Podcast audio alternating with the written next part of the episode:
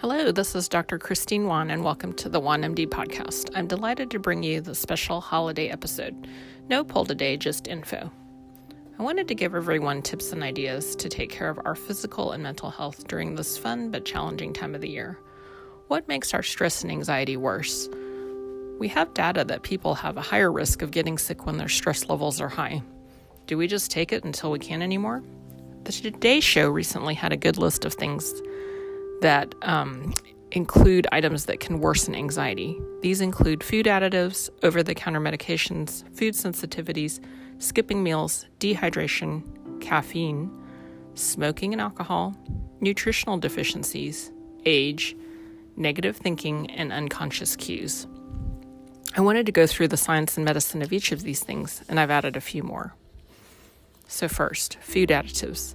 Dyes, artificial sweeteners are included. Studies have shown that these substances may disrupt nerve function. Aspartame, found in products Equal and NutraSweet in particular, have been shown in one study to damage nerves, affect their recovery, and some subjects had abnormal nerves that did not recover even after stopping the aspartame. 2. Over the counter medications. Many cold medications have decongestants, which can be stimulating, causing nervousness, rapid heart rate, and insomnia. Many medications have this in combination form, for example, Allegra D, in which the D stands for the decongestant. These medications should never be used daily and only sparingly when needed for cold symptoms. Also, diet pills and energy supplements containing stimulating substances such as caffeine, kava kava, ginseng, and St. John's wort. Food sensitivities. Gluten, soy, dairy, and chocolate can disrupt hormones and brain chemical balances in some people. Holiday meals, especially prepared by others, may have some things that may disrupt your balance. 4. Skipping meals. If you're low on available fuel, your blood sugar drops and you may feel jittery, have confusion, and be irritable. Hangry is not a good emotion. 5. Dehydration. A study done by Tufts University showed a link between hydration and mood in college students. Student athletes who were just mildly dehydrated reported feeling angry, confused, tense, and fatigued. I think this is why I'm not a morning person, as I don't like to drink much in the evenings to avoid going to the bathroom at night. A sixth thing caffeine induced anxiety disorder. This is actually a recognized condition found in the Diagnostic and Statistical Manual of Mental Disorders, which is the reference Bible physicians and psychiatrists use to diagnose mental health disorders. Symptoms of caffeine induced anxiety disorder include sweaty palms, ringing in the ears, even feelings of impending doom. A seventh thing drugs, alcohol, and smoking. Many people self medicate with drugs, alcohol, and smoking. But using these substances can worsen anxiety. Alcohol can be dehydrating and may initially help with relaxing a person, but then it goes the other way, causing insomnia and restless sleep. Nicotine is stimulating, and some smoke vapors can trigger a suffocation feeling, very much associated with anxiousness.